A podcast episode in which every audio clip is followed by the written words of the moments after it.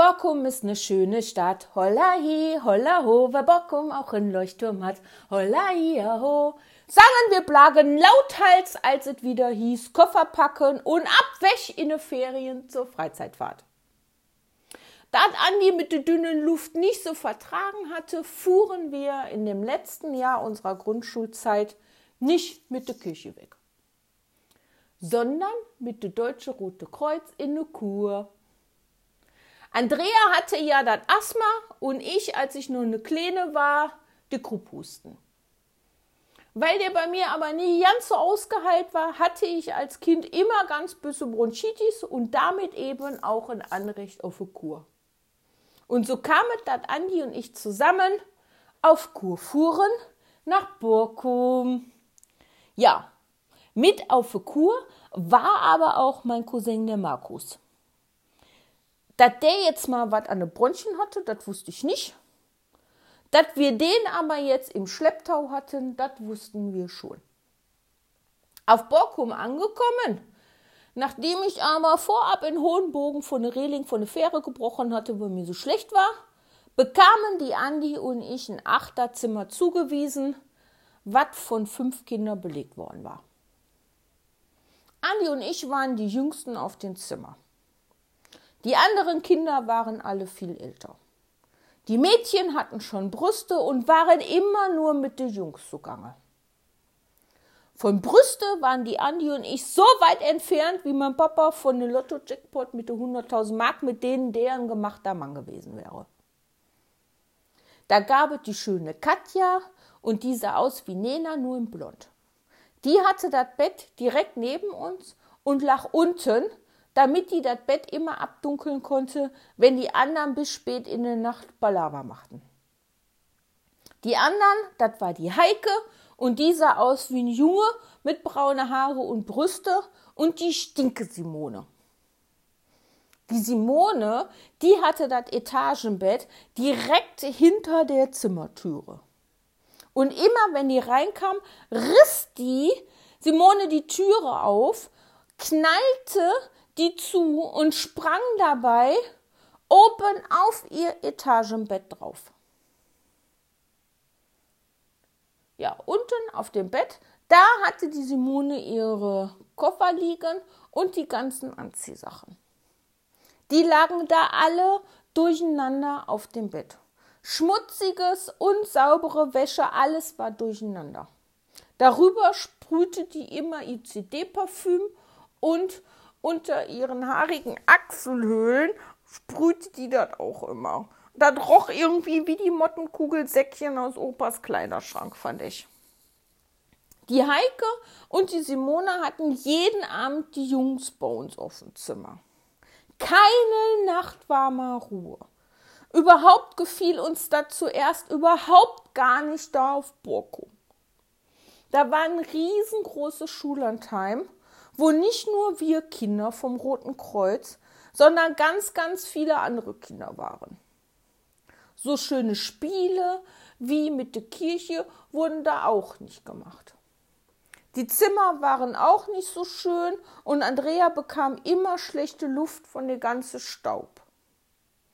Und das, wo wir extra an eine Seewäche fahren, sind wegen der Luft, sagt Andi immer. So vergingen die ersten Tage dort auf Borkum. Heimweh geprägt waren wir zwei wieder am Ausklamüstern, wie wir es wohl schafften, nach Hause zu kommen. Wir saßen also hinten an der alten Feuertreppe und überlegten, wie wir wohl nach Hause kommen. Ey, wir hauen einfach ab, schlug Andi vor, als wir auf der Treppe von der Treppenhaus saßen. Ja, wie sollen wir das denn machen, Andi?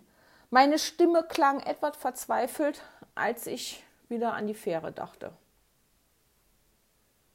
Wenn der nächste Brief kommt mit dem Taschengeld, dann nehmen wir das Geld und hauen in der Nacht hier über die Feuertreppe einfach ab. Wir schmuggeln uns auf die Fähre und wenn wir dann an der Fähre rüber sind, dann laufen wir einfach zum Bahnhof und fahren mit dem nächsten Zug nach Hause. Und wenn wir zu Hause am Bahnhof sind, dann rufe ich einfach meine Mutter an. Dann können die nichts mehr machen. Schlug Andi vor und klang damit doch recht überzeugend in meinen Ohren. Ja, so machen wir das. Ich klopfte mir den Staub von der Beine und stand auf. Erleichtert, endlich nach Hause zu fahren, lungerten wir beide noch was da an der Feuertreppe rum. Als dann von mir kam, boah, wir müssen aber der blöden Simone noch einen auswischen. Ich hasse die so sehr. Die mit ihrem blöden Palaver, dass ich überhaupt nicht schlafen kann. Dabei zog ich mein Mau-Mau-Gesicht. Ich hasse die auch so, weil die so stinkt und ich keine Luft bekomme. Kam von Anni und dabei kneifte sie nochmal sich in die Nase, hielt die Luft an und machte dicke Backen, dass ich laut auflachen musste. Wir standen da über das Gerüst die Feuertreppe gelehnt, spuckten dicke Spuckeblasen in die Tiefe des Treppenhauses und grübelten, was man denn so an Streich spielen könnte. Oh, ich habe eine Idee. Die Wiki-Glühbirne glühte überm Kopf. Was? Schieß los! kam von Andi und eine große, schwere Spuckeblase löste sich von ihren Lippen. Ey, die springt doch immer um die Ecke, wenn die in das Zimmer kommt, ne? Das war jetzt mehr so eine rhetorische Frage gewesen von mir. Eine Antwort brauchte ich darauf eigentlich nicht. Ja. Und? Wieder eine dicke neue Spuckeblase, die sich von den Lippen löste und in die Tiefe fiel. Mehr kam von Andi nicht. Na, stell dir mal vor, die Matratze ist nicht mehr da und die klatscht volle Pulle auf das Gitter. Ich grinste vor mich her, da ich den Streich bereits komplett vor mich sah.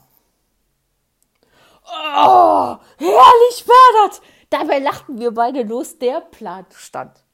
Wir also Richtung Zimmer und wir setzten uns auf unsere Betten und warteten erstmal ab, dass wieder Freizeit war, weil bei Freizeit hauten immer alle Kinder ab und wir waren in den Zimmer alleine und konnten machen, was wir wollten. Die Aufpasser bei der Fahrt auf Borkung hatten immer viel Freizeit gemacht, was uns ausnahmsweise jetzt mal recht war. Kaum waren alle verschwunden, haben wir noch mal kurz Wache geschoben. Weit und breit war keiner zu sehen. Erst räumten wir das Bettzeug weg. Dann räumten wir die Besenkammer hinten ein bisschen auf, die am Ende vom Flur war, und schleppten das Bettzeug dahin. Danach fummelten wir die große Matratze von dem Bett runter und schleppten die auch in die Kammer rein. So setzten wir uns dann wieder auf unser Bett und warteten, dass die Tür aufging. Ey, weißt du, was noch lustiger ist? Dabei lachte Andi schon wieder los.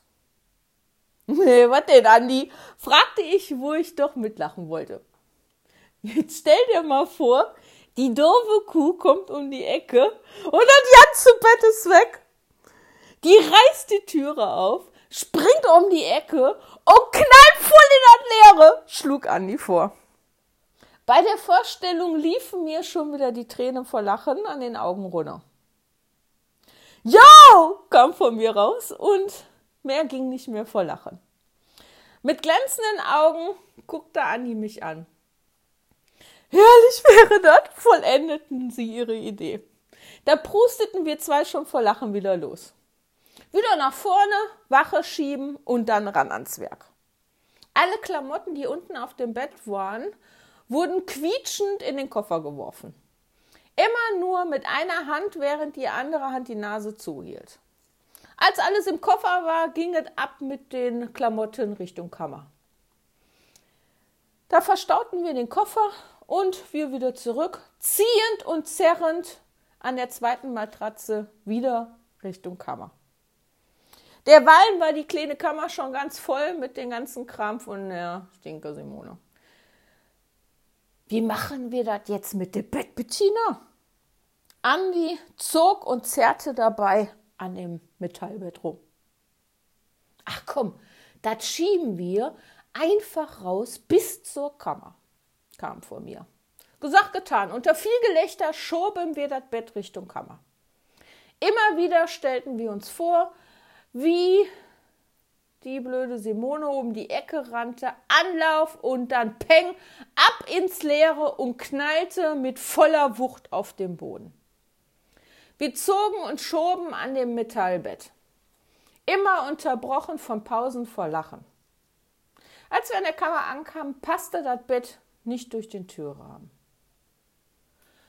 Boah, so ein Mist. Damit hat sich das wohl jetzt mit unserem Plan hier echt erledigt. Dabei guckte Andi böse von dem anderen Ende des Bettes hervor.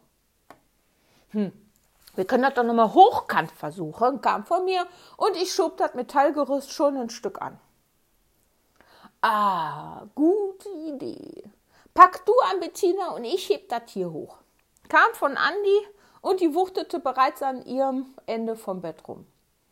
Als wir nun dabei waren, das Bett hochkant durch die Türe zu stopfen und dabei immer wieder laut lachten bei der Vorstellung, wie nun die Dove da in die Leere springt, machten wir wohl mehr Palaver, als wir wussten. Ey, was ist denn hier los? hörten wir eine dunkle Stimme uns entgegenrufen. Ich guckte geradeaus, durch das Doppelbett durch, hindurch, einen großen Jungen an, dessen T-Shirt und Namensschild hing mit dem Namen Rüdiger. Ich schätzte ihn so auf mindestens ganze 16 Jahre. Der Junge hatte einen Eimer und einen Schrubber in der Hand. Wie Mama den auch hatte und die den immer quer in die Küchentür stellte, damit ich nicht da durchlatsche, wenn die frisch geputzt hat. Andi guckte mich erschrocken an. Die Stimme hinter ihrem Rücken, während sie das untere Gestell von dem Bett nach oben hiefte, damit wir das Bett umkippen konnten. Peng! knallte das Bett nach unten. Sie drehte sich um. Äh, wir wollen ein Mädchen aus unserem Zimmer ein auswischen, raunzte sie in ihrer Arschlochstimme. Ja, und warum raumt ihr dann das ganze Bett weg? fragte der Junge mit Namens Rüdiger. Also erklärte Andi ganz genau, was denn da so alles bei uns im Zimmer los war. Hm. So geht das nicht. Ihr räumt jetzt alles wieder zurück und ich finde eine Lösung für euer Problem. Kam von den Jungen namens Rüdiger laut Schildchen. Wir also alles wieder zurückgeräumt. Leider ohne die Erfahrung, wie blöd die denn jetzt geguckt hätte, wenn die da so ins Leere geknallt wäre, aber mit einer Lösung für unser Problem so sagte das jeweils der Junge namens Rüdiger. Zusätzlich hatte dann Andi eine neue Liebe und niemals mehr war für Andi Ferienfahrt so schön wie bis die Fahrt, in der sie sich in Rüdiger verknallte, in den letzten Sommerferien zusammen unserer Grundschule.